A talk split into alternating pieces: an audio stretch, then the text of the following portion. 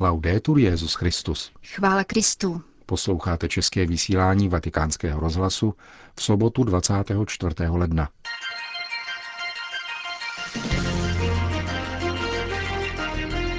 Trpělivost a pokora provázející důkladné studium jsou základem křesťansko-islámského dialogu, řekl papež František na setkání s Papežským institutem pro arabistiku a islamologii. Papež opět hovořil o kauzách manželské nulity. Římský biskup se dnes setkal s řeholníky různých křesťanských církví.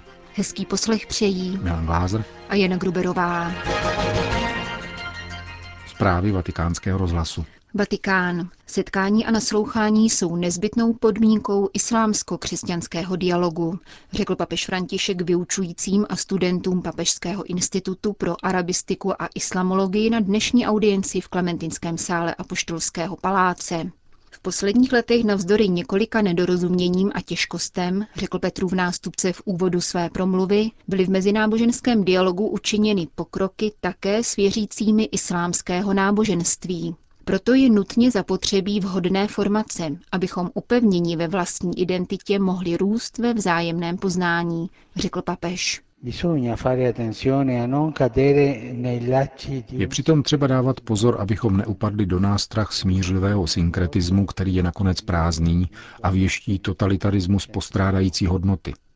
Pohodlný a ústupný přístup, který přitakává všemu, aby se vyhnul problémům, vede k oklamání druhého a upírá mu dobro, které každý obdržel jako dar k velkorušnému sdílení. To nás především vybízí k tomu, abychom se vrátili k základům. Když přistupujeme k člověku, který s přesvědčením vyznává svoje náboženství, pokračoval papež, jeho svědectví a jeho myšlení nás interpelují a přivádí k otázce po naší vlastní spiritualitě. Začátkem dialogu je proto setkání. Z něho se rodí primární poznání druhého. Pokud se vychází z předpokladu společné účasti na lidské přirozenosti, je možné překonat předsudky a nepravdy a začít chápat druhého z nové perspektivy. Historie Papežského institutu pro arabistiku a islamologii se ubírá právě tímto směrem, řekl dále papež František. Neomezuje se na přijímání toho, co se říká povrchně a dává tak vznik stereotypům a předpojatosti. Akademická práce, jež je plodem každodenní námahy, se obrací k pramenům, zaplňuje mezery, analyzuje etymologii, nabízí hermeneutiku dialogu a za pomoci vědeckého přístupu, oduševňovaného podivem a úžasem, je schopna nestrácet orientaci vzájemného respektu a vzájemné úcty. Petrův nástupce pak připomněl zrod zmíněného institutu v Tunisu před 50 lety zásluhou společnosti misionářů Afriky neboli bílých otců, kteří pochopili nezbytnost instituce věnující se výslovně bádání a formaci tvůrců dialogu s muslimy.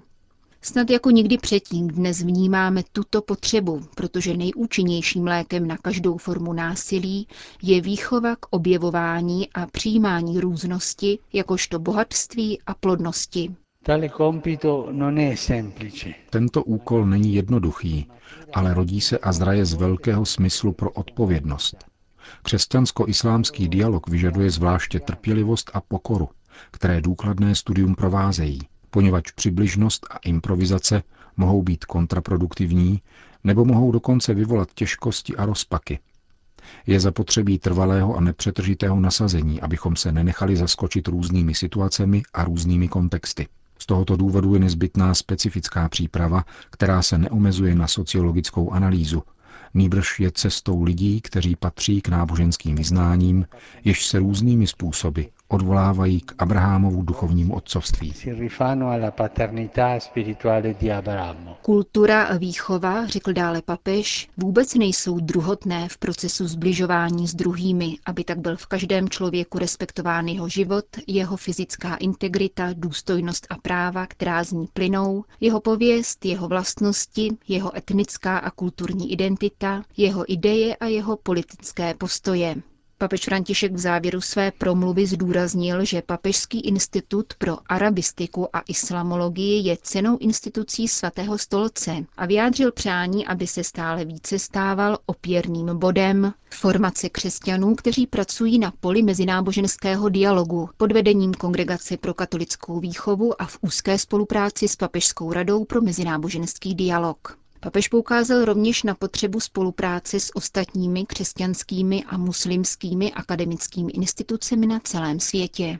Za zmínku stojí, že na půdě tohoto početně nevelkého institutu studuje také seminarista z České republiky. Je jim Lukáš Nosek z České papežské koleje Nepomucenům. Vatikán. Morální jistota a zkrácení procedury. Tyto dva postoje požaduje papež František při soudním zneplatňování manželství. Naznačil je ve své dnešní promluvě pro účastníky kongresu, který zorganizovala Římská Gregoriánská univerzita a který se věnoval instrukci Dignitas Connubii, důstojnost manželství. Tento právní dokument před 15 lety vydala Papežská rada pro výklad právních textů. Je závazný pro diecézní a interdiecézní soudy při projednávání záležitostí neplatnosti manželství. Papež František připomněl, že tento text není určen odborníkům v oblasti práva, nýbrž je praktickou rukovětí pro činnost místních soudců.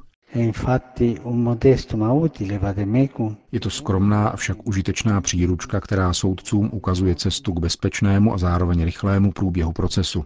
Jasně totiž označuje a vysvětluje cíl samotného procesu, kterým je morální jistota. Papeži však zejména leží na srdci rychlé vynesení rozsudku. Manželé často vnímají soudní proceduru jako zdlouhavou a vysilující. Dosud nebyly plně proskoumány všechny zdroje, které tato instrukce dává k dispozici pro vedení rychlého procesu bez jakýchkoliv samoučelných formalismů. V budoucnosti nelze vyloučit další legislativní zákroky za tímto cílem.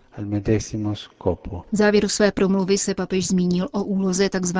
obhájce svazku, kterou označil za důležitou a originální. Tato postava vstupuje do soudního řízení, aby hájila stávající manželský svazek a pokud to činí věrně, podporuje soudcovu nestranost, zdůraznil svatý otec. Vatikán.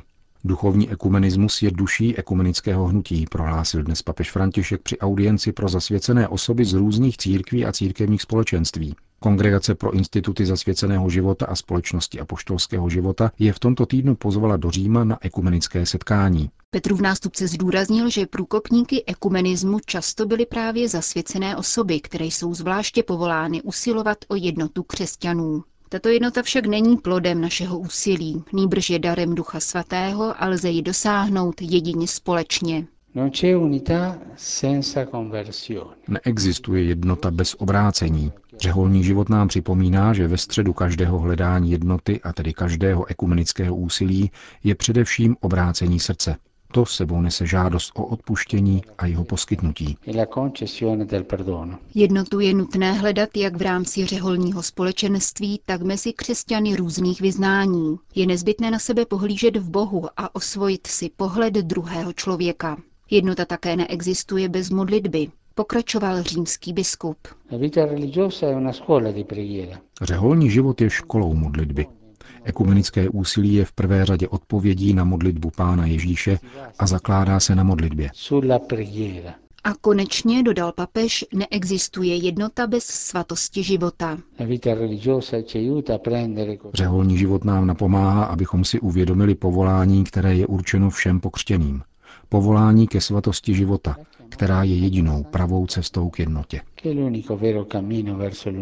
V závěru papež povzbudil řeholníky a řeholnice, aby se za jednotu křesťanů nejenom modlili, níbrž aby svou modlitbu tlumočili do postojů a gest každodenního života. Vatikán, Brazílie.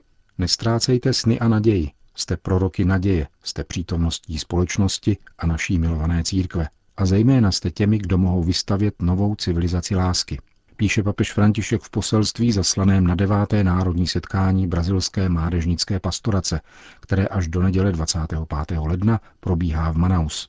Papež mladé lidi vyzývá, aby v životě vsadili na velké ideály, protože pán si nás volí nikoliv pro nepatrné, nýbrž pro velké věci. Tématem setkání je úryvek Janova Evangelia, mistře, kde bydlíš? Pojďte a uvidíte. Papež zdůrazňuje, že tatáž otázka přebývá v lidském srdci a dnes klepe na brány našeho svědomí. Co od života chceš? Jaký smysl dáváš času? Jak nakládáš s okamžiky svého osobního příběhu? Definoval si svou budoucnost a svůj příspěvek k dobru všech lidí? Odpověď na všechny tyto otázky je následující. Pojďte a uvidíte, podotýká František. Ježíšova odpověď zůstává vzorem pro všechny poutníky v pravdě.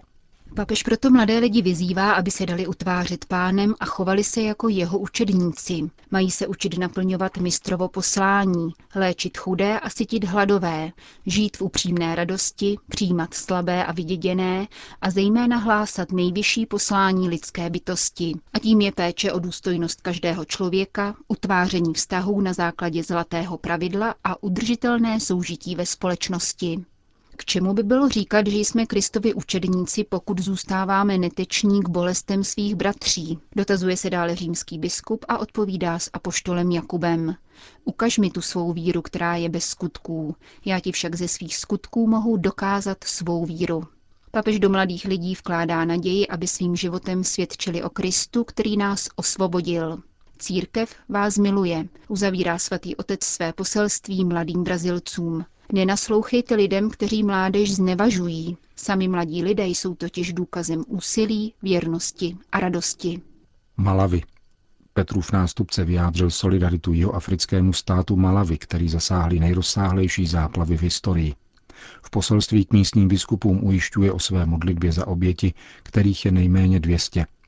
Zároveň vyzývá mezinárodní společenství, aby velkoryse a účinně reagovalo na potřeby trpících. O situaci v zemi hovoří Moria Monaceliová z italské Charity. Malawi je jednou z nejchudších zemí na světě. 85% jejich obyvatel se živí zemědělstvím. Záplavy postihly zejména jižní část země, kde vláda vyhlásila nouzový stav v 15 krajích. Některé oblasti jsou zcela nedostupné, protože voda dosáhla do výše 2 až 3 metrů. Její úroveň postupně klesá, avšak zemědělské škody jsou nedozírné.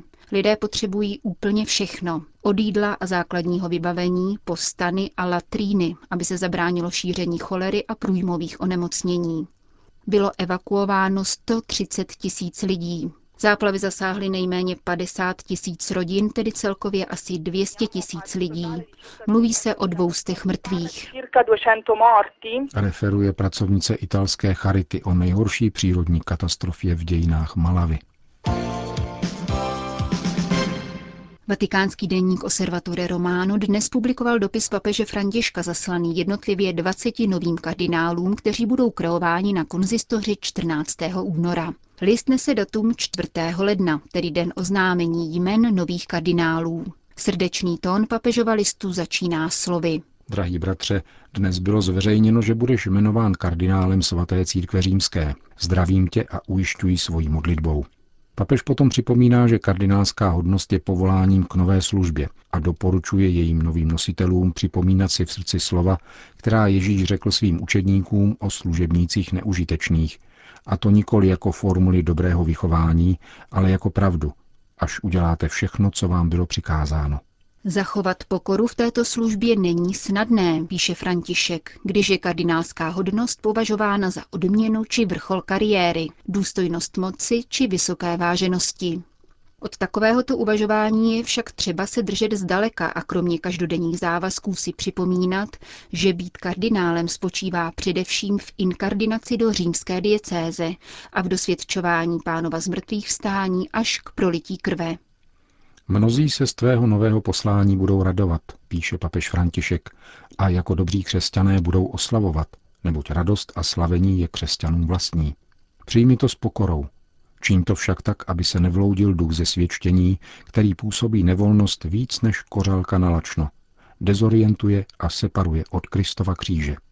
Svůj list novým kardinálům končí Petrův nástupce výzvou k modlitbě, troše pokání, pokoji a radosti. Nechybí ani závěrečná papežova prozba o modlitbu za něho.